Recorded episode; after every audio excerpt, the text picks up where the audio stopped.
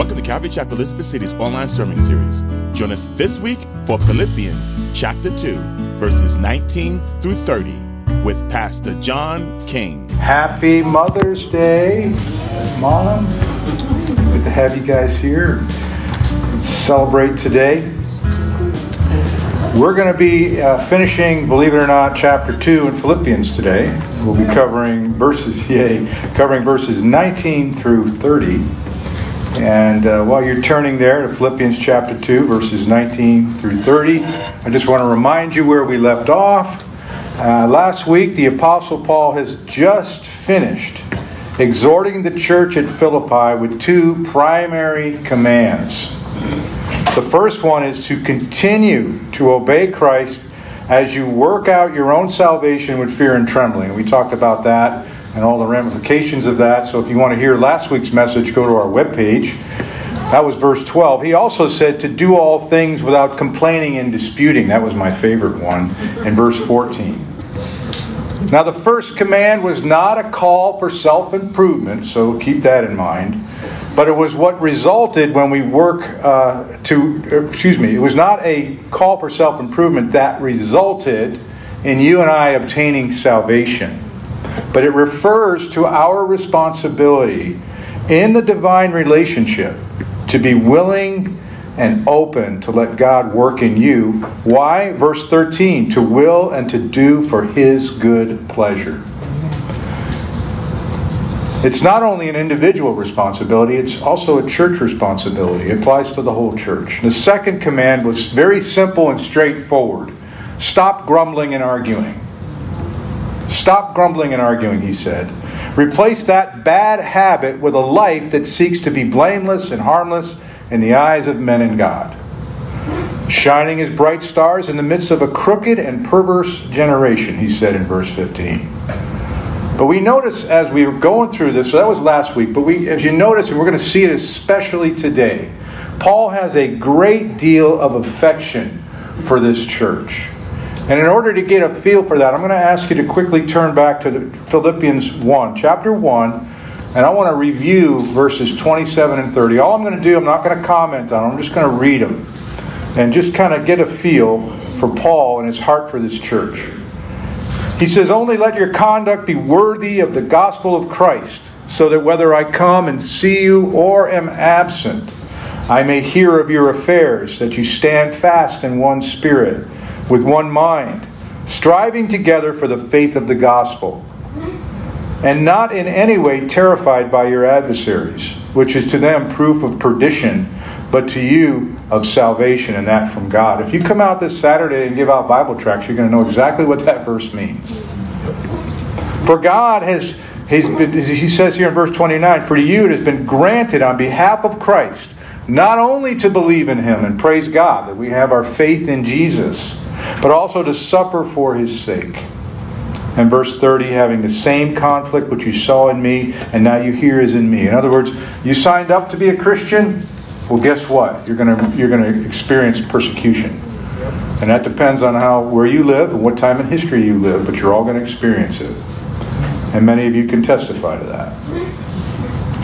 Now, today we're going to meet two men who Paul highly regards for two things: their faithfulness and their friendship. Their names are Timothy and Epaphroditus. You've heard of Timothy before, of course, but Epaphroditus, uh, you probably never heard of him. You're going to hear a lot about him today. And as we will see, they were examples of men who lived their lives in a manner worthy of the gospel of Christ. Let's read our passage. It says here, But I trust in the Lord Jesus to send Timothy to you shortly, that I also may be encouraged when I know your state. For I have no one like minded who will sincerely care for your state. For all seek their own, not the things which are of Christ Jesus. But you know his proven character, that as a son with his father he served with me in the gospel. Therefore, I hope to send him at once, as soon as I see how it goes with me. But I trust in the Lord that I myself shall also come shortly. Yet I considered it necessary to send to you Epaphroditus, my brother fellow worker, and fellow soldier, but your messenger, and the one who ministered to my need. Since he was longing for you all and was distressed because you had heard that he was sick. For indeed, he was sick almost unto death, but God had mercy on him, and not only on him, but on me also, lest I should have sorrow upon sorrow. And therefore I sent him to sent him more eagerly, that when you see him again you may rejoice, and that I may be less sorrowful. Receive him therefore in the Lord with all gladness, and hold such men in esteem. Because for the work of Christ he came close to death, not regarding his life, to supply what was lacking in your service toward me. And Father, we just ask and pray, Lord, as we study your word today, I, I, would ask that you would simply open our hearts and unlock our minds. Uh, there's so many things that we can uh, take with us from the outside as we come in, if we've had a rough week. And so, Lord, you've set aside this time for us to gather. You've set aside this side, side this time for us to uh, to sit at your feet, so to speak, and to hear your word and to learn of you. And so, Lord, I pray that we would take it in deeply and richly, and that it would change our lives. And help us, Lord, as we leave this place to go out to minister to a lost and dying world. I pray this all in Jesus' precious name, and all God's people said. Amen. So, Paul, as I mentioned, starts with Timothy. Uh, Timothy is well known. And he, he says to them, he was also well known to the church of Philippi because he'd been with Paul through many journeys. He's presently in Rome with Paul uh, ministering to his needs. Remember, Paul was in house arrest, and so he could have people come and go and, and care for him and, and companion with him. And actually, Timmy, some, some believe Timothy was also uh, had served a, a, little bit of time in jail himself. But in any event, uh, he says, I trust in the Lord Jesus to send Timothy to you shortly. Notice, first of all, Paul uh, doesn't like making rash statements that come from his own will. He always likes to, to, to present it in a way, uh, as, a, as a way to teach us that, you know, when things, when he declares something about what's going to happen in the future, he says, I trust in the Lord Jesus. In other words, he doesn't take it lightly, the fact that God is the one who's in charge of his life, and that all things come from him. Now, we, as I said, we met Timothy briefly in chapter 1. His name is translated honoring God. Timothy means honoring God in our English. And he was, uh, just briefly, he was a resident of Lystra, which is in western Turkey. And his father was Greek and his mother was Jewish. And he was Paul's traveling companion, his fellow laborer. And he was also to Paul like a son in the faith. He says, I'm going to tr- I trust that the Lord Jesus to send Timothy to you shortly, that I also may be encouraged when I know your state. So the plan was to send Timothy up to minister, to spend some time with this church, and then to come back to Rome and report to Paul the situation at hand. That's what he says, your state. He says, I'm asking uh, to be of good comfort, if you will, if you have a King James Version. That means to be encouraged, means to be of good courage, to be of a cheerful spirit, by knowing, and in other words, it's tied, it's kind of tied here in this situation, the condition, their state, their concerns. You know, how was it going for them? What were their spiritual needs? Were there any health issues, things Paul could be praying for? Paul is deeply concerned about their spiritual well being. And he knows he can't just simply go to them unless he's released. But instead of having sort of an out of sight, out of mind habit, which is a habit that I have, and I would guess that many of us do, even to our dearest loved ones, sometimes, you know, we, we are terrible, I'll admit it. We're terrible about keeping those uh, that are out of sight in our minds and in our hearts. And so he desires to send his faithful companion Timothy because Timothy shares the same concerns that Paul shares. He's excited to send Timothy because he can't be there. Now, as you get to, to know Paul better, you start to see a man of God who actually allowed himself to be vulnerable. Most of us in this, you know, in our society, we wear a mask, right? We, we, we hide our feelings. We have this, this great facade that everything's going well. How's it going? Great. You know, we have that, that thing that goes on with us, especially us men. But Paul is he's allowing himself to be vulnerable. And he allows his emotions to be actually tied to the health of the church. And some of you might say that's not healthy. But, you know, he's trusting in the Lord. And his concern as a pastor and as an apostle that the church would be healthy, that they would be growing in the Lord. And of course, the you know extending the gospel, bringing the gospel message, the advance of the gospel. Uh, Kent Hughes wrote this, comparing that type of culture and that type of mindset. He said, modern culture isn't disposed this way. The cultural ideal is to make a place for yourself away from the ups and downs of life, a kind of Buddhist retreat. Our modern method is to do this through wealth, environment, and technology. These are all plastic insulations that we build. But this is not what God calls us to, and I agree with him. The Christian life is meant to be a life of passion and commitment and, yes, vulnerability. The detached, benign smile is not divine, it's the face of a false religion. The face of Christ in his visage, he uses the word, on the cross in his radiant resurrection countenance. His smile, Jesus, is that of shalom amidst the storms of life. That's peace, that Jesus brings peace to us. And tears and laughter are the divine meter. I've said this many times. You guys can relate to this, especially you men. You may have gone through a, a large top portion of your adult life with just holding it in, just holding in all your emotions because that's what society says. You know, big boys don't cry. Big, big boys don't make things, you know, make a big uh, show of their emotions in public. But when I became a Christian and, and, and when I became a believer, remember, you get a new heart now. He takes the heart of stone and he gives you a heart of flesh.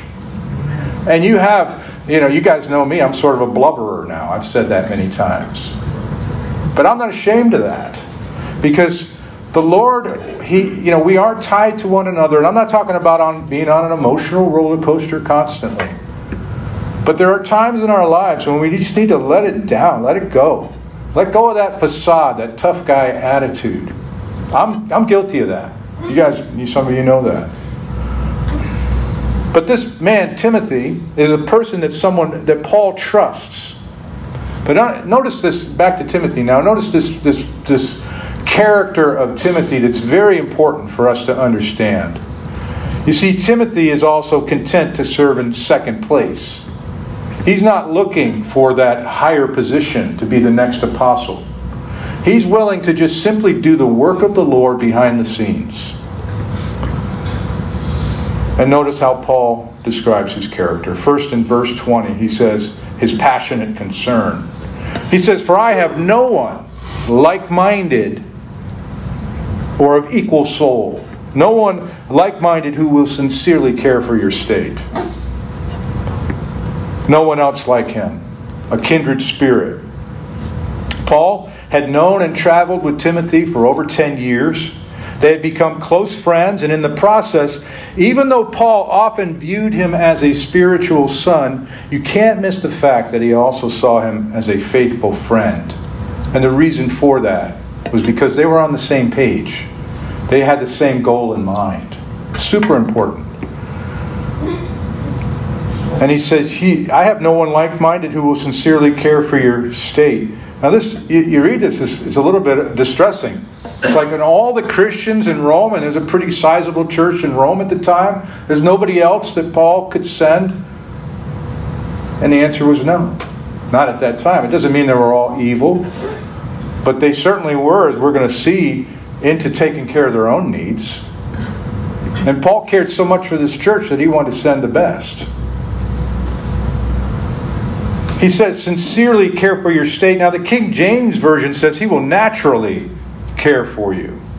And we have to be careful with that language because he doesn't, he, Timothy's natural care and concern for others is not to say that Timothy was born that way. We're all born as sinners and we're all born very, very selfish.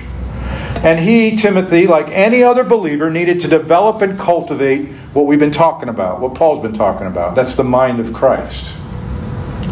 His example is our example. Jesus was and is the perfect example of love and humility. Through Paul's discipleship and the work of the Holy Spirit, Timothy had developed the mind of a servant. He was willing to serve in second place with Paul, and he was much more concerned about the real needs of the church than a title or a position. He wasn't jockeying for that next spot. And then Paul, you know, after saying that, he explains in verse 21, he says, For all seek their own. In other words, they strive after their own. New Living Translation says it more bluntly. It says, All the others care only for themselves, not the things which are of Christ Jesus. In chapter 1, as you may recall, Paul mentioned those who sought to advance the gospel in Rome, other church members and churches in the greater uh, Roman city, if you will, Christians. Paul's here in house arrest, but they're out still doing ministry. And the church had already been established before Paul actually arrived from the, you know, from the book of Acts.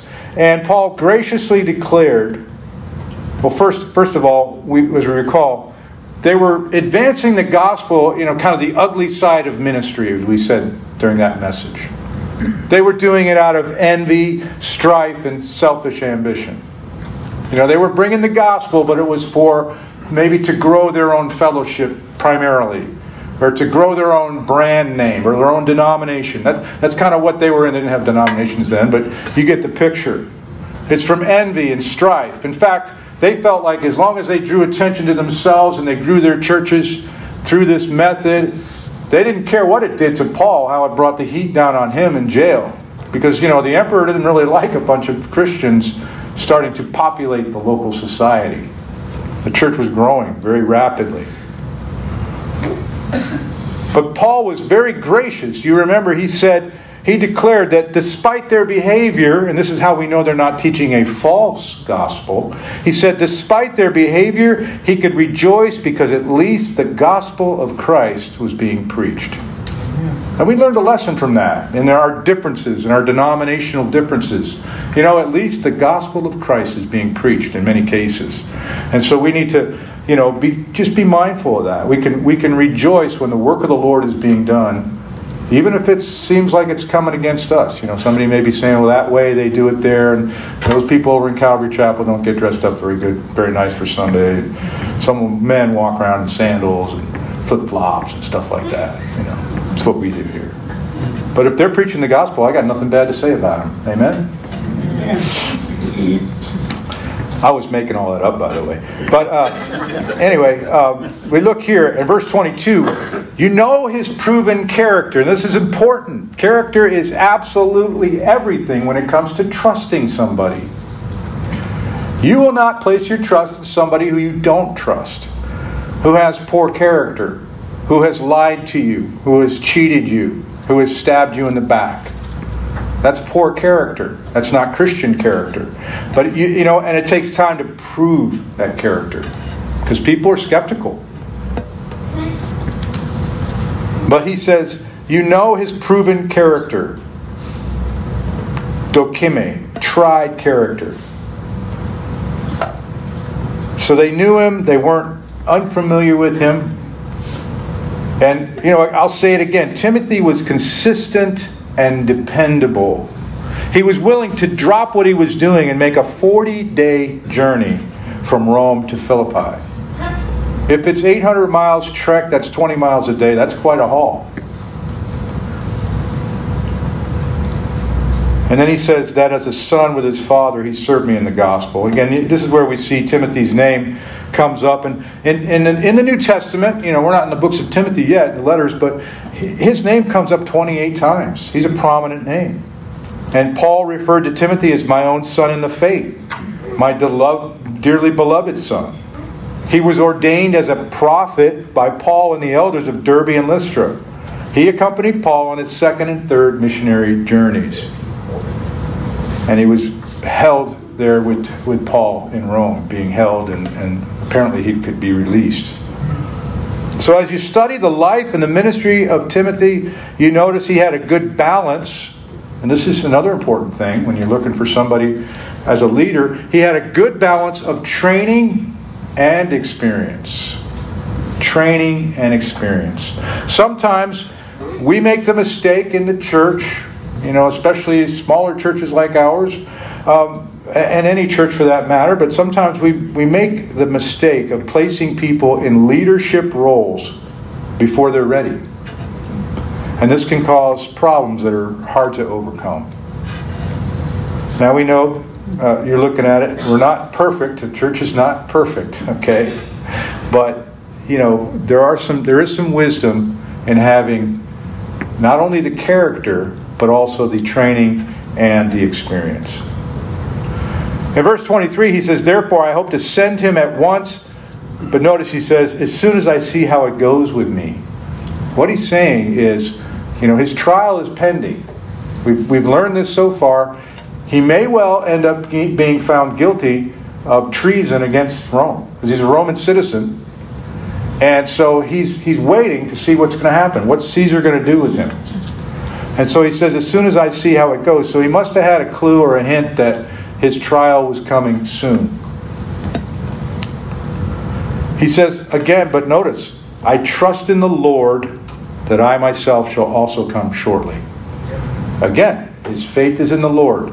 He's trusting in God about the future events. And when he says trust, he says, I have confidence. In who? Not himself, but in the Lord.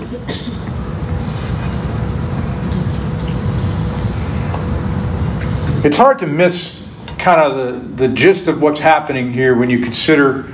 Uh, I kind of want to. What I wanted to talk about was sort of the friendship aspect of co laborers in the Lord. And those of us who consider, you know, we have true friends uh, in our life whose character has been proven over the course of time. You you can say, I've trusted that brother. He's been a, a, good brother in the Lord for all these years. You know, we've had our ups and downs, but we, we still have honor, respect. We love one another. And in, as you live life, you know, uh, I'm not telling you anything you don't know, you're going to have many acquaintances. You're going to have many co workers. You're going to have many team members and companions. But it's, if we're being honest, it's not hard to find a man or a woman that will tell you, in all honesty, that they don't have one single close friend in this world. Now, I'm not talking about your spouse. That's another different relationship, and oftentimes, yeah, your spouse should be your best friend. I'm talking about those in the body of Christ who you serve with, who you labor with. And, you know, it's kind of a sad story, really, to say that we don't really have a single or first of all in life you're not going to have very many right? You can count your, your closest friends on one hand. But to say that you don't have a single close friend in this life apart from your family and the lord um, you know, that's a little distressing. I mean that's not you know it, it sometimes circumstances work out that way especially if you move around you know, if, if, you've been in the military or you transferred around a lot, um, it's hard. It's hard to make close friends. But one of the reasons why it doesn't work out, if we're being honest, and why we don't have more close friends, and I'm not talking about you got to have a bazillion, like on Facebook, but I'm talking about the fact that it takes time. And you know what? We're too busy. Especially if you have a bitter root in your heart, you've been burned by people in relationships or by friends, and you don't you don't really want to invest the energy that it's going to take to cultivate true friendship. And that if that's the case, and I'm not saying, you know, I don't know, but if that's the case, you know, shame on us that we won't take the time to get to know others, to make close friends. And that said, a person with many friends may still run into problems, but you know, having a large number of friends doesn't equal help in the time of need. In fact, it's often said that a true friend is the one is one of the only ones that'll show up when you really need help in something. We know the popular celebrities, they face this dilemma. How many friends, how many fans do these popular celebrities have? People will go to great lengths just to get a picture with them or to get their autograph. Our era, I'll mention this, our era of social media promotes many superficial connections, which we call friends. If you've been doing this Facebook thing, and I'm on Facebook and I have, you know, hundreds of friends. But there's times when I have to say, man, is that person really being a friend? you know, because social media emboldens people to say things they wouldn't have the guts to say to your face. And so you have to do the unfriend thing sometimes. But we've made it such a trite word. It has no depth and no meaning. That's the world we're living in.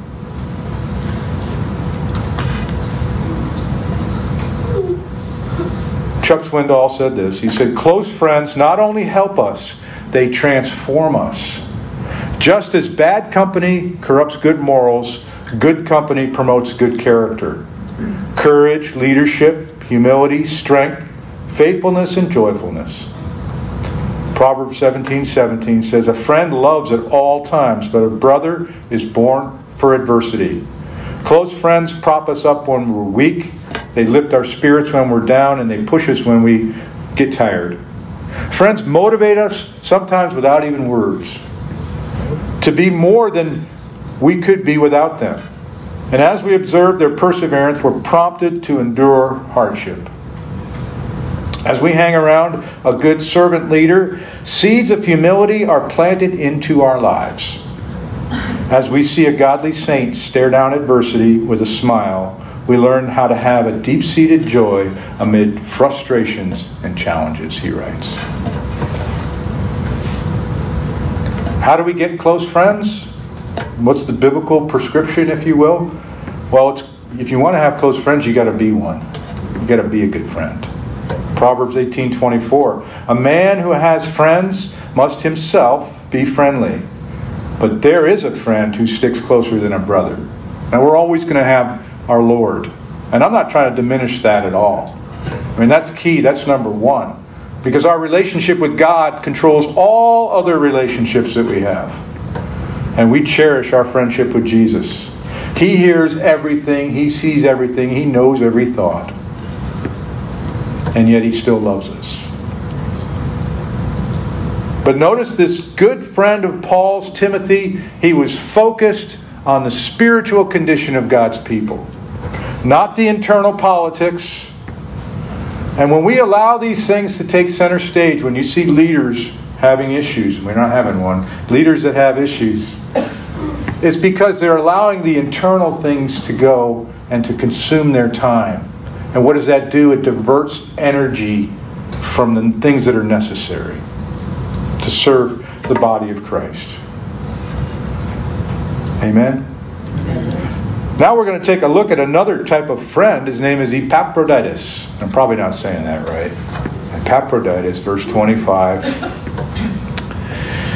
Yet I considered it necessary to send to you Epaphroditus, my brother, fellow worker, and fellow soldier, but your messenger and the one who ministered to my needs. So there's a lot in that one, but Paul, he wants to make sure that they, they know, and I'll explain in a little while, he wants to make sure that the Philippians know exactly how Paul feels about this brother in the Lord.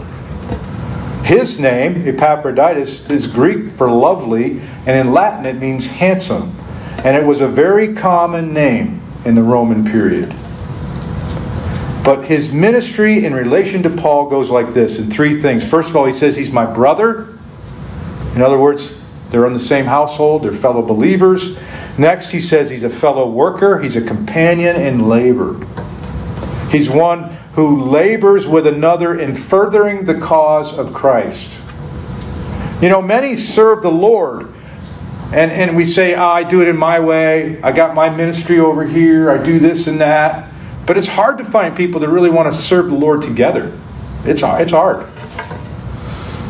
and really want to labor together. You might do it out of obligation on occasion, but do you really want to labor with fellow workers who you fellowship with?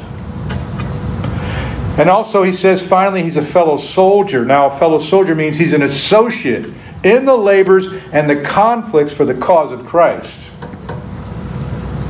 And as we'll see, he was willing to risk his life. One writer said Epaphroditus, if you look at him, he was, by Paul's description, he was a balanced Christian. He was balanced. He didn't just, you know, he wasn't just looking about um, the fellowship, he was looking at the fellowship and the advancement of the gospel. And sometimes we get overbalanced on one or the other. We're all into us. You know, Jesus has been said, you know, we put a sign, Jesus only, and the breeze blew and it ended up being us only because we were all so into ourselves. So he's very balanced. And notice his ministry in relation to the Philippians. He says, But your messenger and the one who ministered to my need. Now, if you translate messenger and you read it, you see apostolos. Paul is, is not giving him the title of an apostle, but he's doing the work of an apostle. And that what is that? A messenger. A person who brings good news, brings information who was sent. And it says he ministered to my needs. Now, the word that he uses for ministered is a really important word because what it really means is somebody who does something totally voluntarily and they cover their own expenses. They care so much that they're willing to, you know, they're not going to send a, a bill to the organization that sent them, to the church. Hey, can you cover my expenses?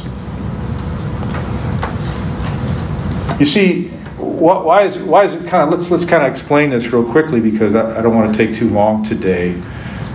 You can uh, you look at the church in Philippi and they were very very concerned about Paul being in jail.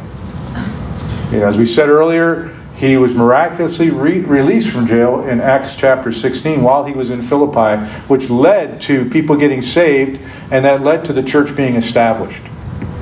But they're super concerned about Paul. And so the church decided to do two things.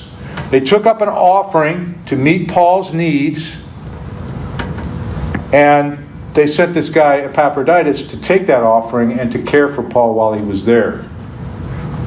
Now, apparently, you know, he was in house arrest, but uh, historians will tell you that most likely the Roman prison citizen the, the Roman prison system is not like our modern day system. You know, three hots and a cot, all that kind of stuff, if you know that language. Uh, but he wasn't going to be provided for food, clothing, or medical care. And so it was incumbent on those who supported him to come. They took an offering so that they could come and, and minister to Paul. Because he was also, Epaphroditus was put himself in danger. Why? Because Paul was being held for a capital crime. He'd appealed his case all the way to Caesar, but his, what he'd done was, you know, in not hailing Caesar and not worshiping Caesar, that's a capital crime. And so this man's putting himself in a very, very difficult situation. Now in verse 26 it says, Since he was longing for you and was just for you all was distressed because you had heard that he was sick. So they sent a delegation. Remember, it's 40 days' journey, and he got sick. Well, somebody in the delegation would have had to go back and tell the Philippians, hey, the guy you sent, Epaphroditus, he's like sick. And when you say sick in the ancient world, they didn't have modern medicine. They didn't have, you know, all the all the all the things and the remedies and all the doctors. So getting sick could easily be your death. Just a cold, catch pneumonia, you're going to die.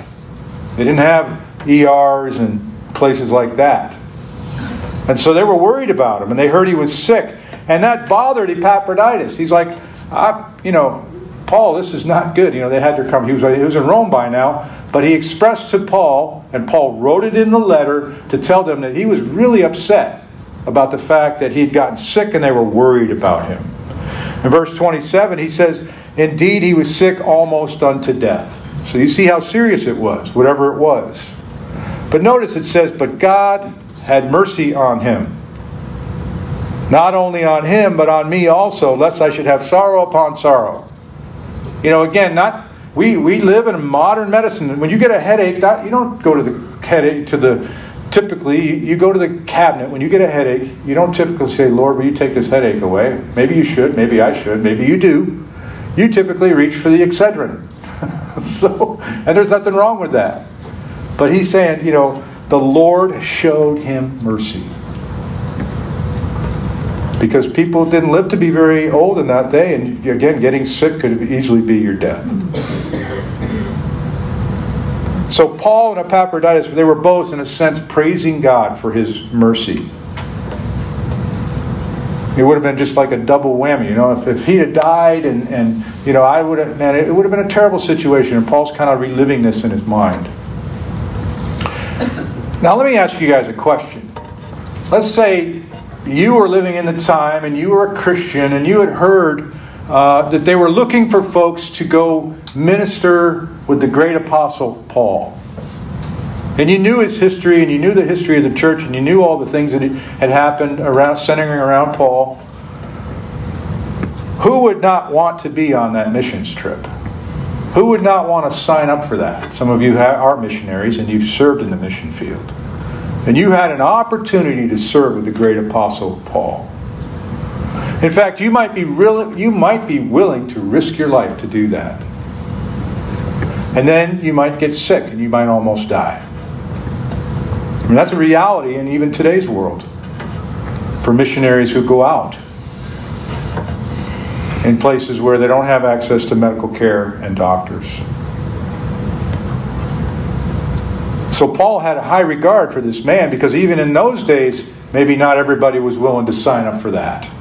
Because what Epaphroditus was signing up for was a long journey, a lot of perils, putting his life in jeopardy, getting himself on the bad side with the Romans. Yet he did it anyway. In verse 28, Paul says, Therefore I sent him to you more eagerly. Why did he do that? Because he knew that they were concerned about this brother who they'd sent. So, Paul, he was going to have Epaphroditus deliver the letter we've been reading for the last several weeks. He was the one who was going to carry that letter back and let him know. See, he says, when you see him again, you may rejoice and be less sorrowful, and I may be less sorrowful. Notice Epaphroditus wasn't saying, Paul, I got to go back home. But, you know, he was there to serve Paul. And Paul says, I'm sending you back. And this makes, this also um, leads us into verse 29. He says, Receive him therefore in the Lord with all gladness and hold such men in esteem. Why is he having to say that? Well, because in that day and age, um, it could have looked like Epaphroditus if he came back early. You know, this is an honor shame culture, okay? Honor shame culture says you show your honor, you do the right thing no matter what, or shame on you and your entire family. We see that in our military sometimes. And Paul wanted to explain to this church that he was in no way disappointed with the man that they had sent.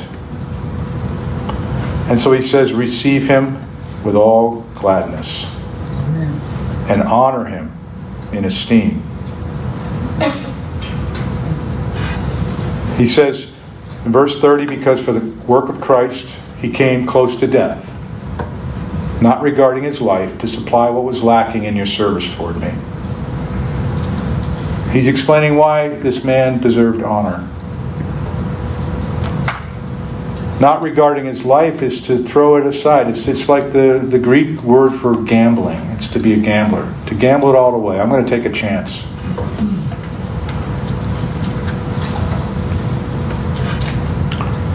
You know, as we've said, as I said, this, this is a very personal and heartfelt letter. I mean, we get to see everything, you know, this aspect. He's not really speaking doctrine today.